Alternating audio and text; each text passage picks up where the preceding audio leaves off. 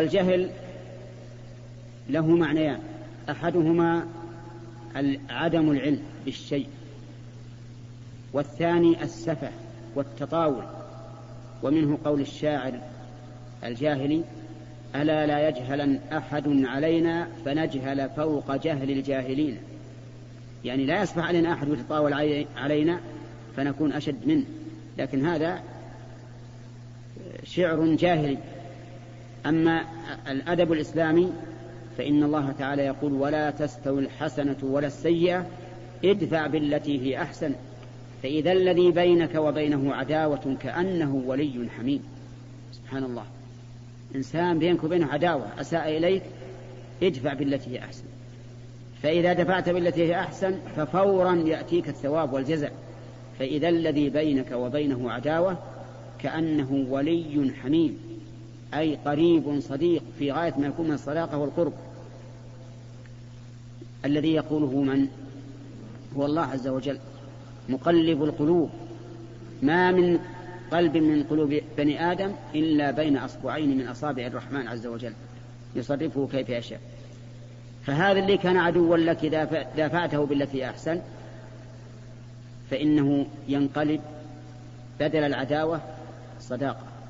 صداقة كأنه ولي حميد فالحاصل أن هذه الآية الكريمة خذ العفو وأمر بالعرف وأعرض عن الجاهلين لما تليت على أمير المؤمنين عمر بن الخطاب رضي الله عنه وقف.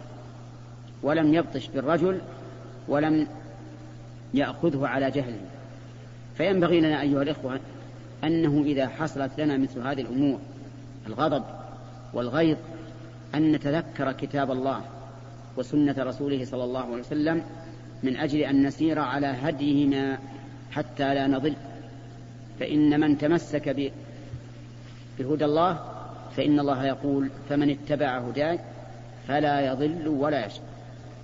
والله مرحبا نقل المؤلف رحمه الله تعالى عن ابن مسعود رضي الله عنه أن رسول الله صلى الله عليه وسلم قال إنها ستكون بعدي أثرة وأمور تنكرونها.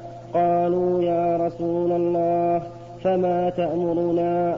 قال تؤدون الحق الذي عليكم وتسألون الله الذي لكم متفق عليه.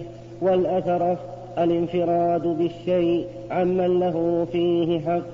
وعن أبي يحيى أسيد بن حضير رضي الله عنه أن رجلا من الأنصار قال يا رسول الله ألا تستعمل ألا تستعملني كما استعملت فلانا؟ فقال إنكم ستلقون بعدي أثرة فاصبروا حتى تلقوني على الحوض. متفق عليه.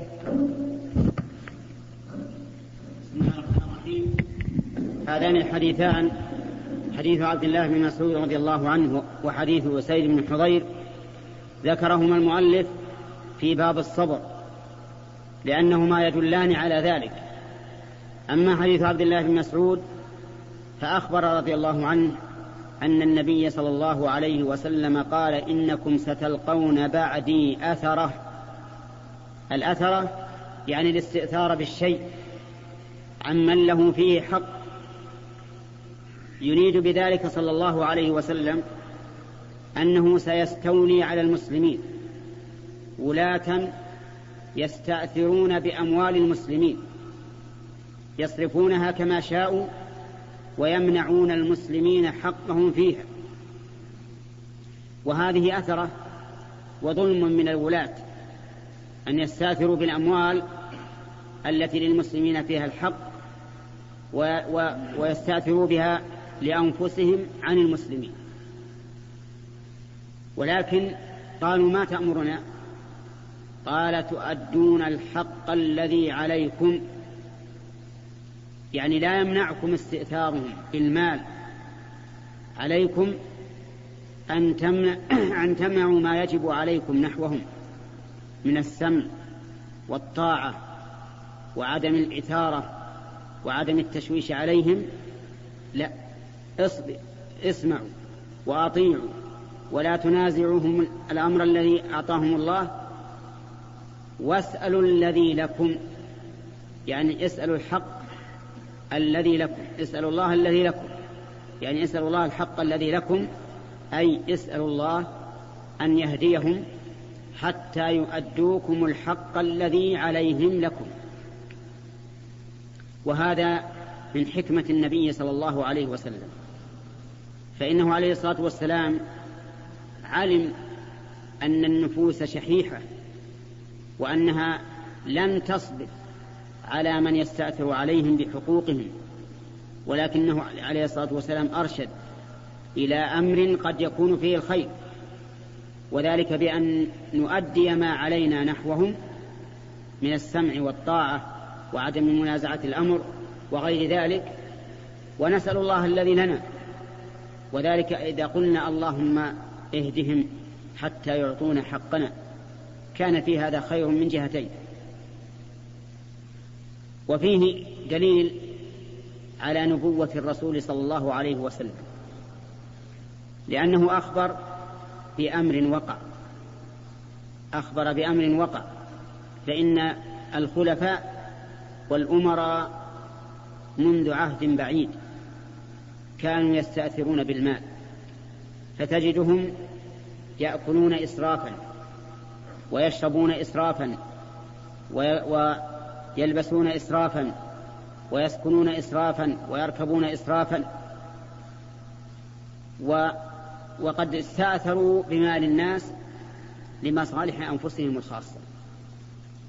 ولكن هذا لا يعني أن ننزع يدا من طاعة أو أن ننابذهم بل نسأل الله الذي لنا ونقوم ونقوم بالحق الذي علينا. وفيه أيضا استعمال الحكمة في الأمور التي قد تقتضي الإثارة. فإنه لا شك أن استئثار الولاة بالمال دون الرعية يوجب أن تثور الرعية وتطالب بحقها ولكن الرسول عليه الصلاة والسلام أمر بالصبر على هذا. وأن نقوم بما يجب علينا ونسأل الله الذي لنا.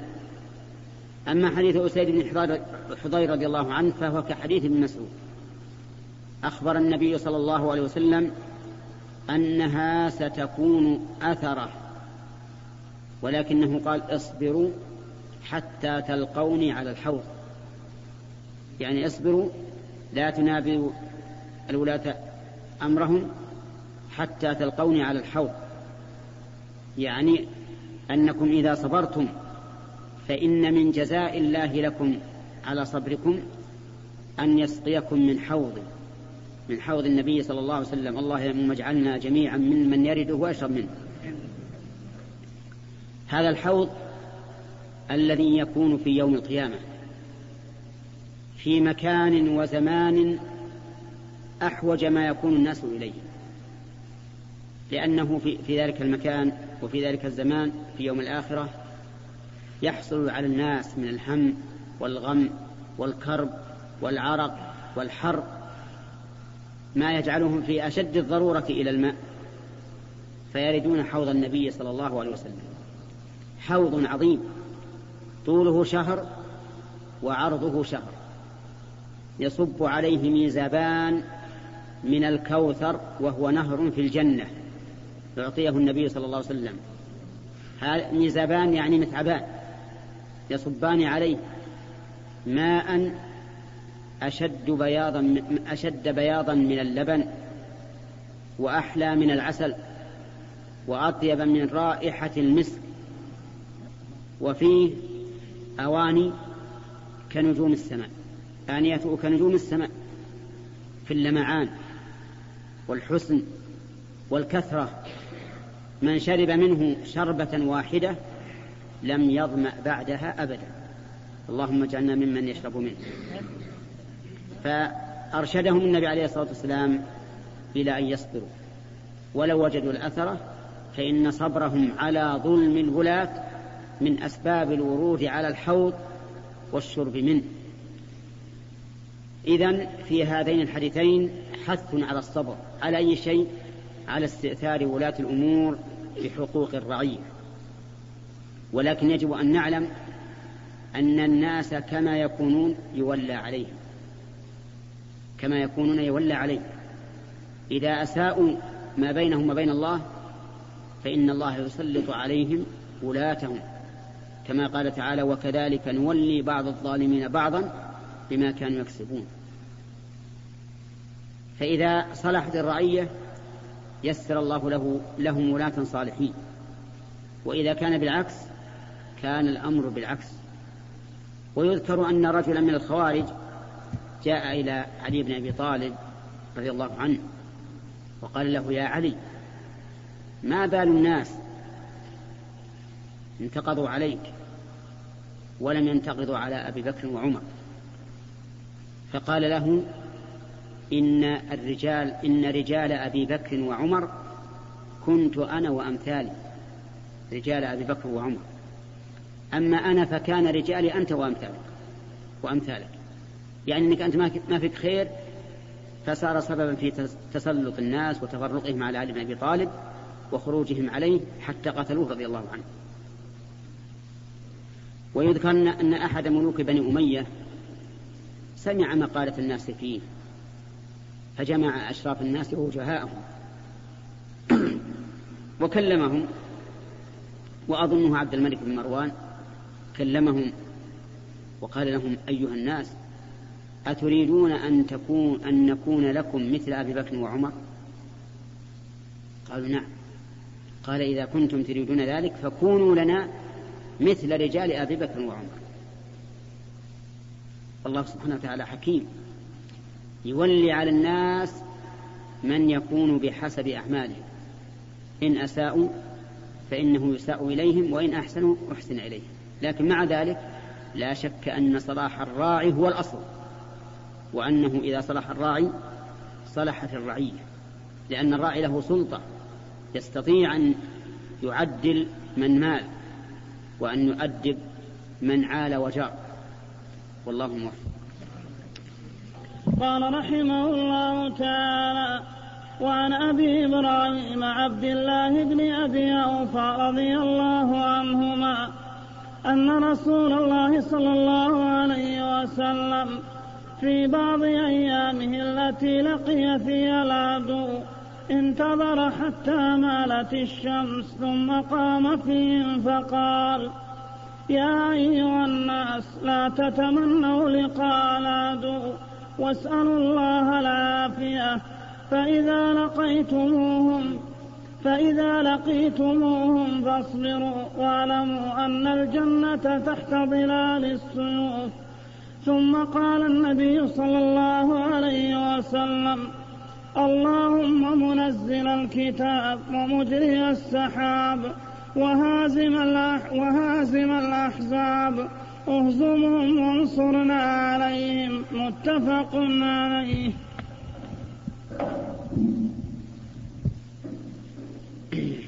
بسم الله الرحمن الرحيم. قال المؤلف رحمه الله تعالى فيما نقله عن عبد الله بن أبي أوفى رضي الله عنه أن النبي صلى الله عليه وسلم كان في بعض غزواته فانتظر حتى زالت الشمس. مالت الشمس يعني زالت.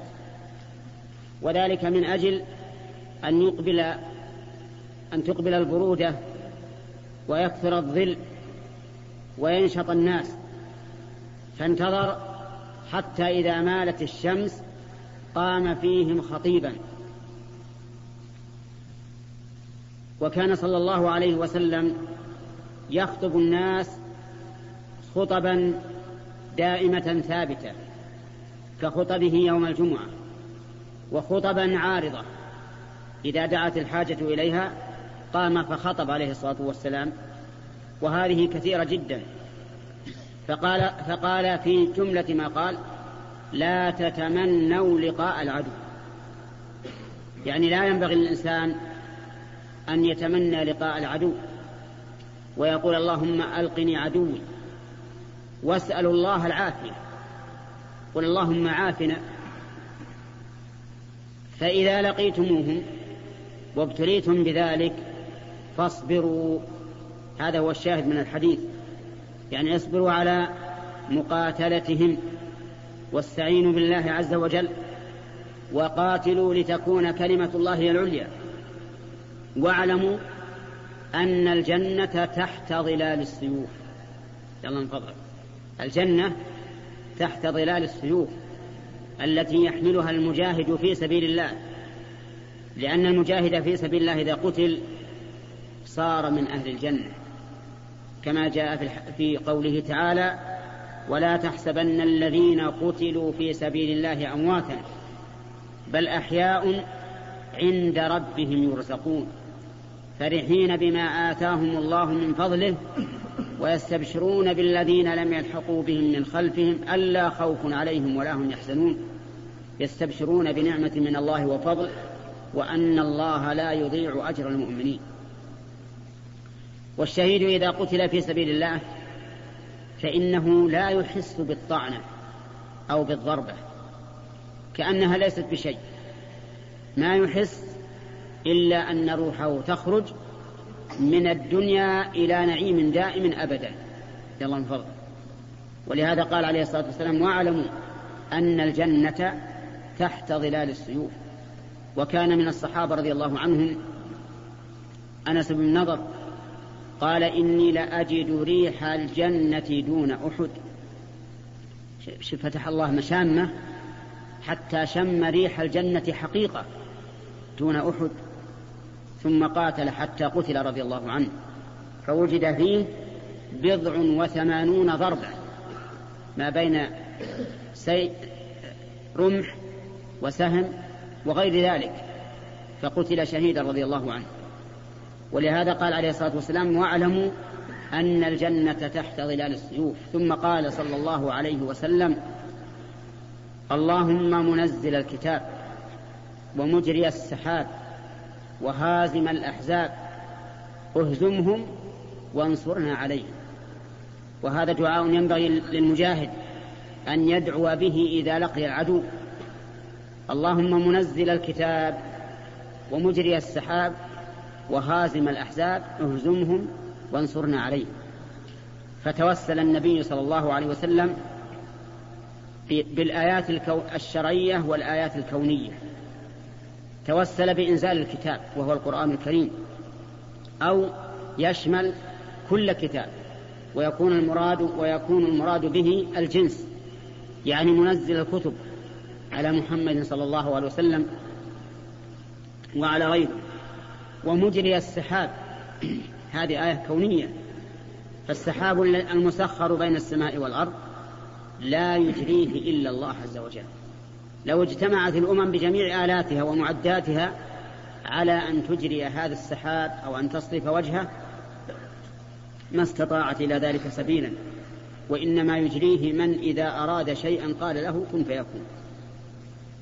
وهازم الأحزاب فإن الله عز وجل وحده هو الذي يهزم الأحزاب. ومن ذلك أن الله هزم الأحزاب في غزوة الأحزاب. كانت تجمع أكثر من عشرة آلاف مقاتل حول المدينة ليقاتلوا الرسول عليه الصلاة والسلام. ولكن الله تعالى هزمهم. هزمهم. ورد الله الذين كفروا بغيظهم لم ينالوا خيرا. أرسل الله عليهم ريحا وجنودا زلزلت بهم كفأت قدورهم أسقطت خيامهم وصار لا يستقر لهم قرار. ريح شديدة باردة شرقية حتى ما بقوا انصرف. فرد الله الذين كفروا بغيظهم لم ينالوا خيرا وكفى الله المؤمنين القتال. فالله عز وجل هو هازم الأحزاب. ليس قوة الإنسان هي تهزم القوة سبب. قد تنفع وقد لا تنفع لكننا مأمورون بفعل السبب المباح. لكن الهازم حقيقة هو الله عز وجل. اهزمهم وانصرنا عليهم. ففي هذا الحديث عدة فوائد. أولا أن لا يتمنى الإنسان لقاء العدو. وهذا غير تمني الشهادة. تمني الشهادة جائز وليس منهيا عنه بل قد يكون مأمورا به. أما تمني لقاء العدو فلا تتمنى لأن الرسول صلى الله عليه وسلم نهى عن ذلك. لا تتمنوا لقاء العدو. ومن فوائدها أيضا أن يسأل الله الإنسان العافية. لأن العافية والسلامة لا يعدلها شيء. فلا تتمنى الحروب ولا المقاتلة. واسأل الله العافية والنصر لدينه. ولكن إذا لقيت العدو من فوائد الحديث أيضا أن الإنسان يجب عليه إذا لقي العدو أن يصبر قال الله تعالى يا أيها الذين آمنوا إذا لقيتم فئة فاثبتوا واذكروا الله كثيرا لعلكم تفلحون. وأطيعوا الله ورسوله ولا تنازعوا فتفشلوا وتذهب ريحكم واصبروا إن الله مع الصابرين. ومن فوائد هذا الحديث أنه ينبغي لأمير الجيش أو السرية أن يرفق بهم وأن لا يبدأ القتال إلا في الوقت المناسب سواء كان مناسبا من الناحية اليومية أو من الناحية الفصلية. فمثلا في أيام الصيف لا ينبغي أن يتحرى القتال فيه لأن فيه مشقة. في أيام البرد الشديد لا يتحرى ذلك أيضا لأن في ذلك مشقة. لكن إذا أمكن أن يكون بين بين يعني في الربيع أو في الخريف فهذا أحسن ما يكون. ومنها أنه ينبغي للإنسان أن يدعو بهذا الدعاء. اللهم منزل الكتاب ومجري السحاب وهازم الأحزاب اهزمهم وانصرنا عليهم. ومن فوائد هذا الحديث الدعاء على الأعداء بالهزيمة لأنهم أعداؤك وأعداء الله.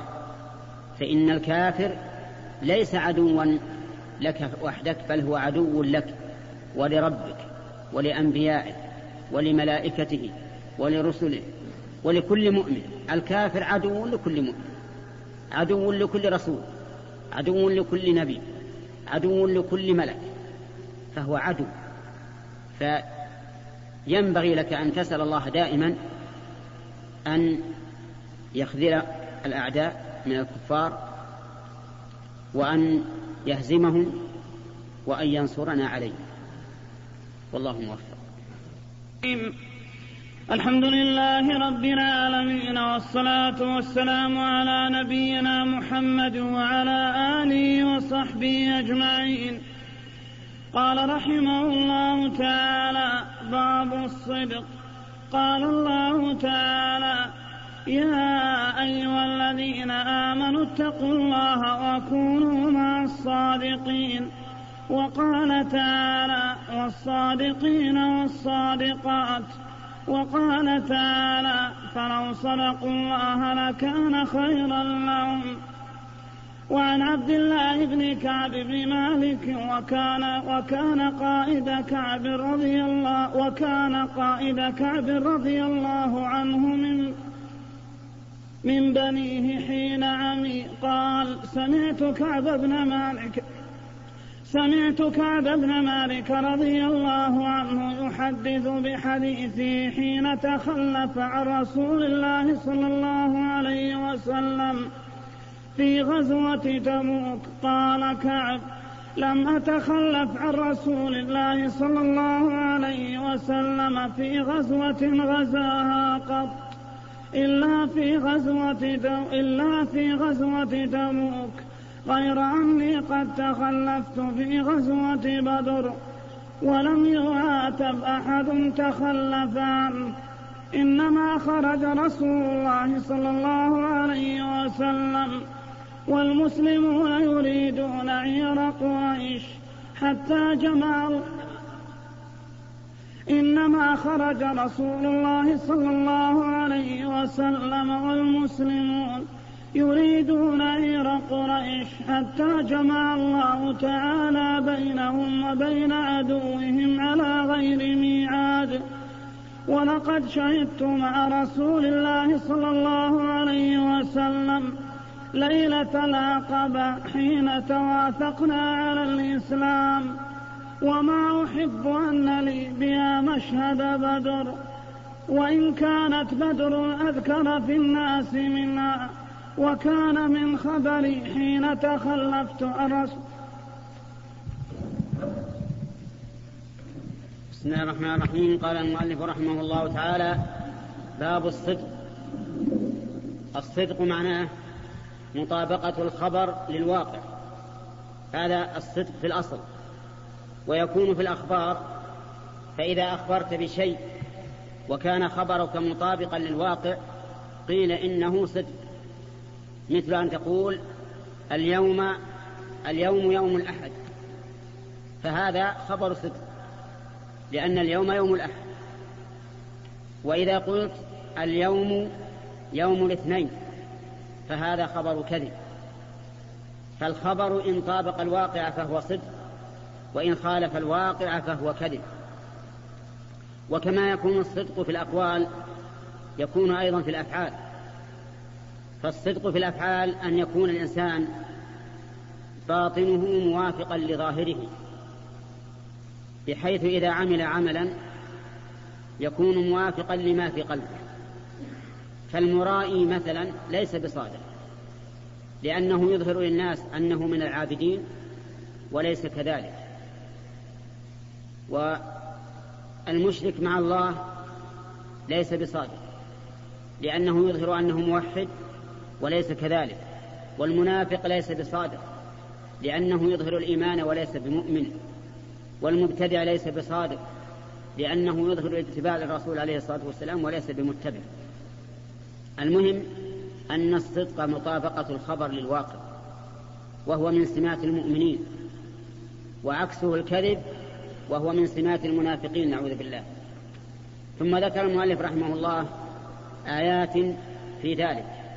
فقال يا أي فقال وقول الله تعالى يا أيها الذين آمنوا اتقوا الله وكونوا مع الصادقين.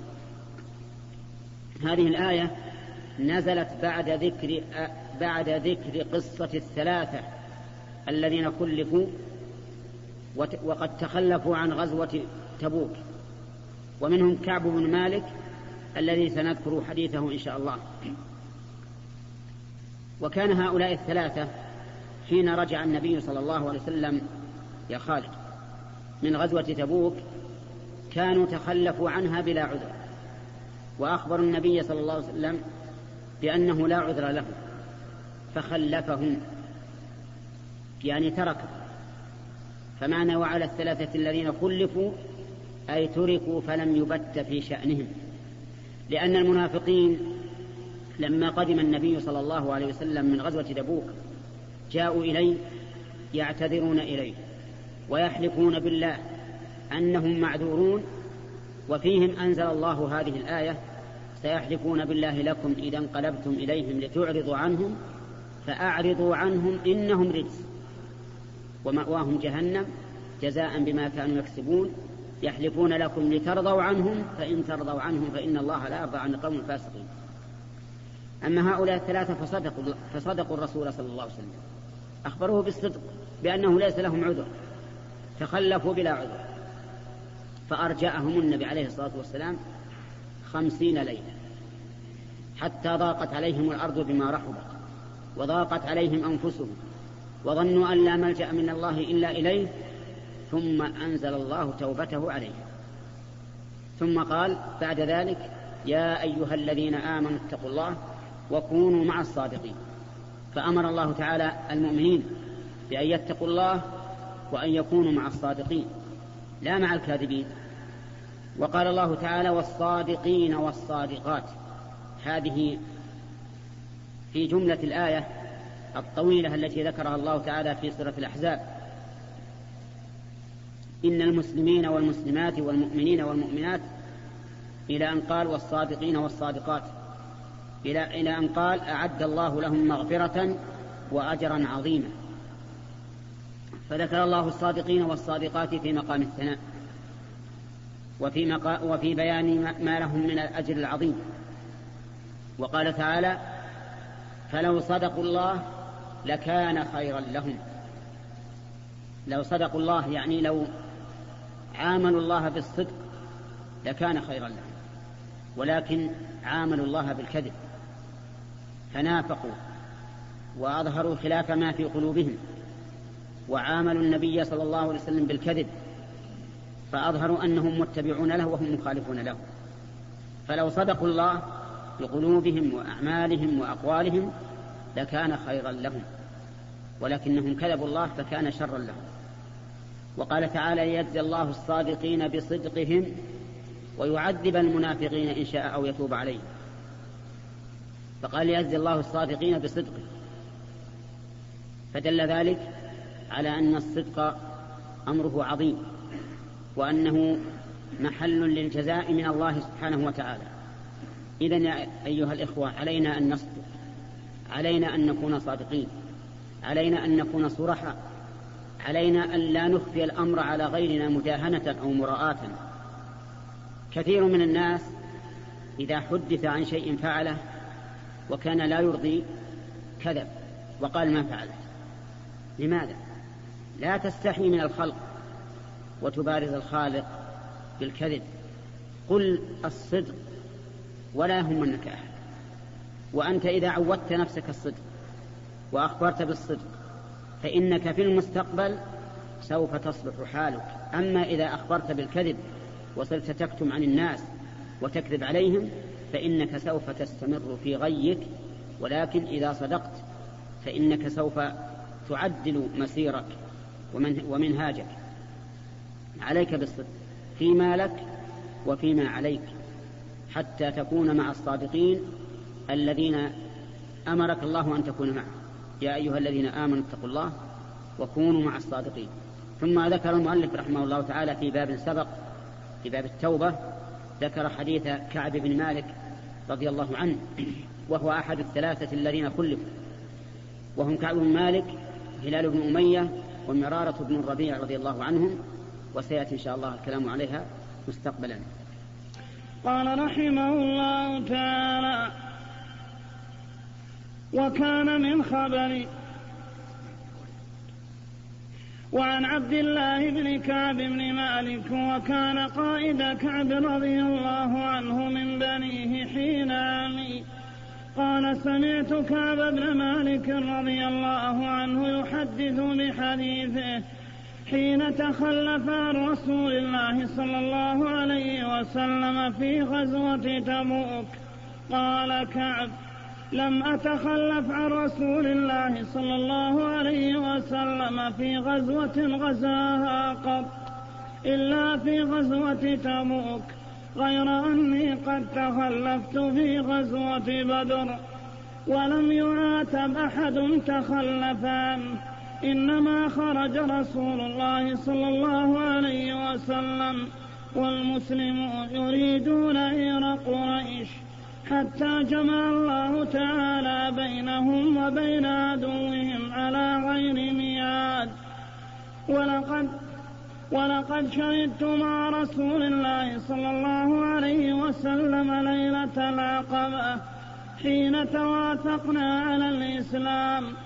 وما أحب أن لي بها مشهد بدر وإن كانت بدر أذكر في الناس منها. وكان من خبر بسم الله الرحمن الرحيم. هذا الحديث حديث كعب بن مالك رضي الله عنه في قصة تخلفه عن غزوة تبوك. وكانت غزوة تبوك في السنة التاسعة من الهجرة. غزا النبي صلى الله عليه وسلم الروم وهم على دين النصارى. حين بلغه أنهم يجمعون له. فغزاهم النبي صلى الله عليه وسلم وأقام بتبوك عشرين ليلة. ولكنه لم ير كيدا ولم ير عدوا فرجع. وكانت هذه الغزوة كانت في أيام الحر حين طاب الثمار والرطب وصار المنافقون يحبون الدنيا على الآخرة. فتخلف المنافقون عن هذه الغزوة ولجأوا إلى الظل والرطب والتمر وبعدت عليهم الشقة والعياذ بالله. أما المؤمنون الخلص فإنهم خرجوا مع النبي صلى الله عليه وسلم ولم يثن عزمهم بعد المشقة بل بعد الشقة ولا طيب الثمار. إلا أن كعب بن مالك رضي الله عنه تخلف عن غزوة تبوك بلا عذر وهو من المؤمنين الخلص. ولهذا قال إنه ما تخلف عن رسول الله صلى الله عليه وسلم في غزوة غزاها قط. كل غزوات الرسول عليه الصلاة والسلام قد شارك فيها كعب رضي الله عنه. فهو من المجاهدين في سبيل الله. إلا في غزوة بدر غزوة بدر تخلف كعب وغيره لأن النبي صلى الله عليه وسلم خرج من المدينة لا يريد القتال ولذلك لم يخرج معه إلا ثلاثمائة وبضعة عشر رجلا فقط لأنهم كانوا يريدون أن يأخذوا عيرا لقريش يعني حملة إبل محملة قدمت من الشام تريد مكة وتمر بالمدينة. فخرج النبي عليه الصلاة والسلام من أجل أن يستقبل هذه العير ويأخذها. وذلك لأن أهل مكة أخرجوا النبي صلى الله عليه وسلم وأصحابه من ديارهم وأموالهم فأموالهم غنيمة للرسول عليه الصلاة والسلام ويحل له أن يخرج ليأخذها. وليس في ذلك عدوان من رسول الله صلى الله عليه وسلم وأصحابه بل هذا أخذ لبعض حقهم. المهم أن الرسول صلى الله عليه وسلم خرج في بضعة في ثلاثمائة وبضعة عشر رجلا ليس معهم إلا سبعون بعيرا وفرسان فقط. يعني مع ما ليس معهم مدة والعدد قليل. ولكن الله سبحانه وتعالى جمعهم جمع بينهم وبين عدوهم على غير ميعاد لينفذ الله لينفذ الله ما أراد عز وجل. فسمع أبو سفيان وهو قائد العير أن النبي صلى الله عليه وسلم خرج إليه ليأخذ العير. فعدل عن عن عن سيره إلى الساحل وأرسل إلى قريش صارخا يستنجدهم يستغيثهم يقول يلا هلموا أنقذوا العير. فاجتمعت قريش وخرج كبراؤها وزعماؤها وشرفاؤها فيما بين تسعمائة إلى ألف رجل. خرجوا كما قال الله عنه خرجوا من ديارهم بطرا ورئاء الناس ويصدون عن سبيل الله. ولما كانوا في أثناء الطريق وعلموا أن العير نجت تراجعوا فيما بينهم وقالوا العير نجت فما لنا وللقتال. فقال أبو جهل قال والله لا نرجع حتى نقدم بدرا فنقيم فيها ثلاثا ننحر الجزور ونسقي الخمور ونطعم الطعام وتسمع بنا العرب فلا يزالون يهابوننا أبدا.